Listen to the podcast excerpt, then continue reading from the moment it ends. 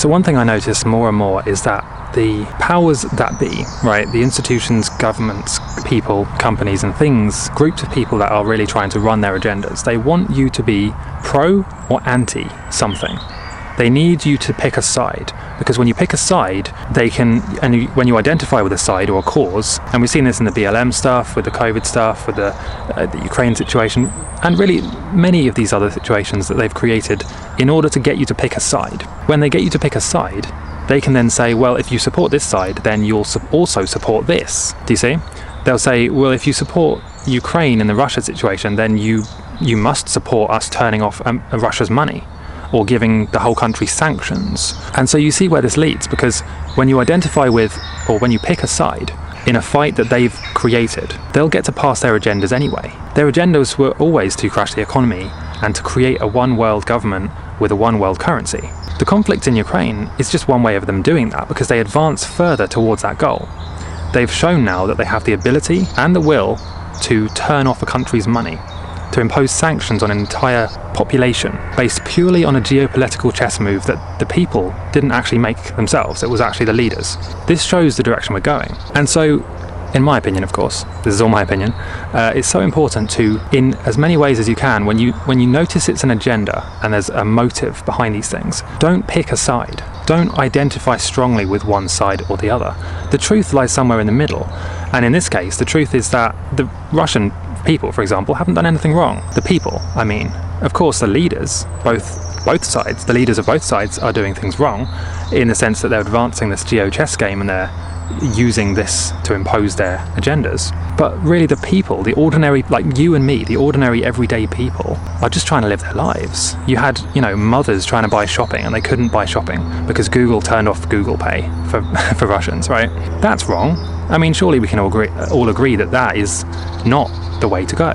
That's something which we should definitely be objecting to. And I've made another video about this, talking about re- reducing your dependency on things that they can control. So, like the money system, Apple and Google Pay. If they can turn your money off, or if they can turn anybody's money off, they can turn your money off. It just depends on whether you are in line with their narrative. And just to you know show how crazy this is, imagine if Apple Pay suddenly said, if you support, I don't know, a specific football team, your money's going to be turned off, based purely on whether the uh, the CEO of Apple supports that team or not. He can just decide, I'm going to turn your money off because of this, for example, right? There's been there's been calls uh, for Elon Musk to deactivate Teslas remotely in Russia. People are literally asking him to do that, to deactivate citizens' cars, people who have nothing to do with the conflict, who just use their car to live their life, and people are calling on Twitter for Musk to deactivate their cars remotely. Now, there's there's two issues here. The first one is no, we shouldn't be doing that because that's wrong. And the second one is we should they shouldn't be able to do that. They should not be able to remotely deactivate your car or remotely turn off your money or remotely stop your smart lock to your house opening.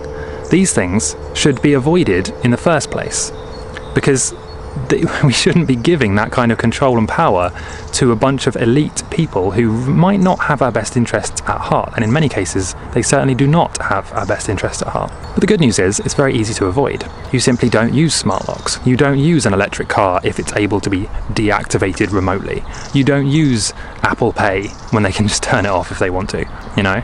You don't need to use these things. And by using them, you're kind of contributing to a world where those things can be used for bad. And of course, it's easier said than done. You know, if you have an electric car, it's a safety feature. It's sold to you as a safety feature. Like, if your car gets stolen, right, then we can deactivate it and you can get your car back. Okay, well, that, yeah, that kind of makes sense. But isn't that what insurance is for? I mean, if your car gets stolen, the insurance would pay, that's why you pay insurance, right? So that you can get a replacement if it's stolen. And when you consider the, the that's, you know, the pro, the con is that if in the future you are not politically aligned with the current narrative, if you haven't had your 20th booster, for example, in 2050, uh, they, they have the power now to turn your car off, which is not a good thing. So let's not go down that road. Let's not give them that power because they'll use it. If you, if you give them that power, they will use it. And we've seen this in um, Canada, for example, with Trudeau, right? One of the most authoritarian leaders in the modern world.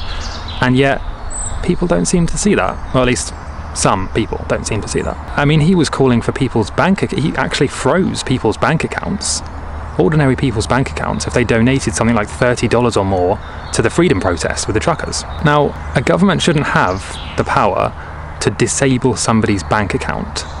That should really go without saying. It doesn't matter what they're doing, really. The government should not have that power. Nobody should have that power because it's not their money to take. It's not Trudeau's money to take. And in this case, it wasn't even that. It wasn't even a bad thing. It was just a bunch of truckers kind of protesting, trying to get them to release the mandates. And then, Trudeau had the audacity to speak out against the, um, you know, the situation in Russia, saying that he's a dictator and authoritarian, and we need to step in and stop the authoritarianism. At the same time as he was remotely disabling bank accounts from the ordinary, everyday citizen who donated twenty dollars to a to a Kickstarter campaign or, or a, um, a GoFundMe campaign. This is the ironic nature of the times we're living in. Everything is inverted. What they say is is them advocating freedom is actually them oppressing and restricting freedoms. And everything is inverted in this case. Anyway, let me know what you think about this. It's kind of a dicey one, but I'd love to hear your comments.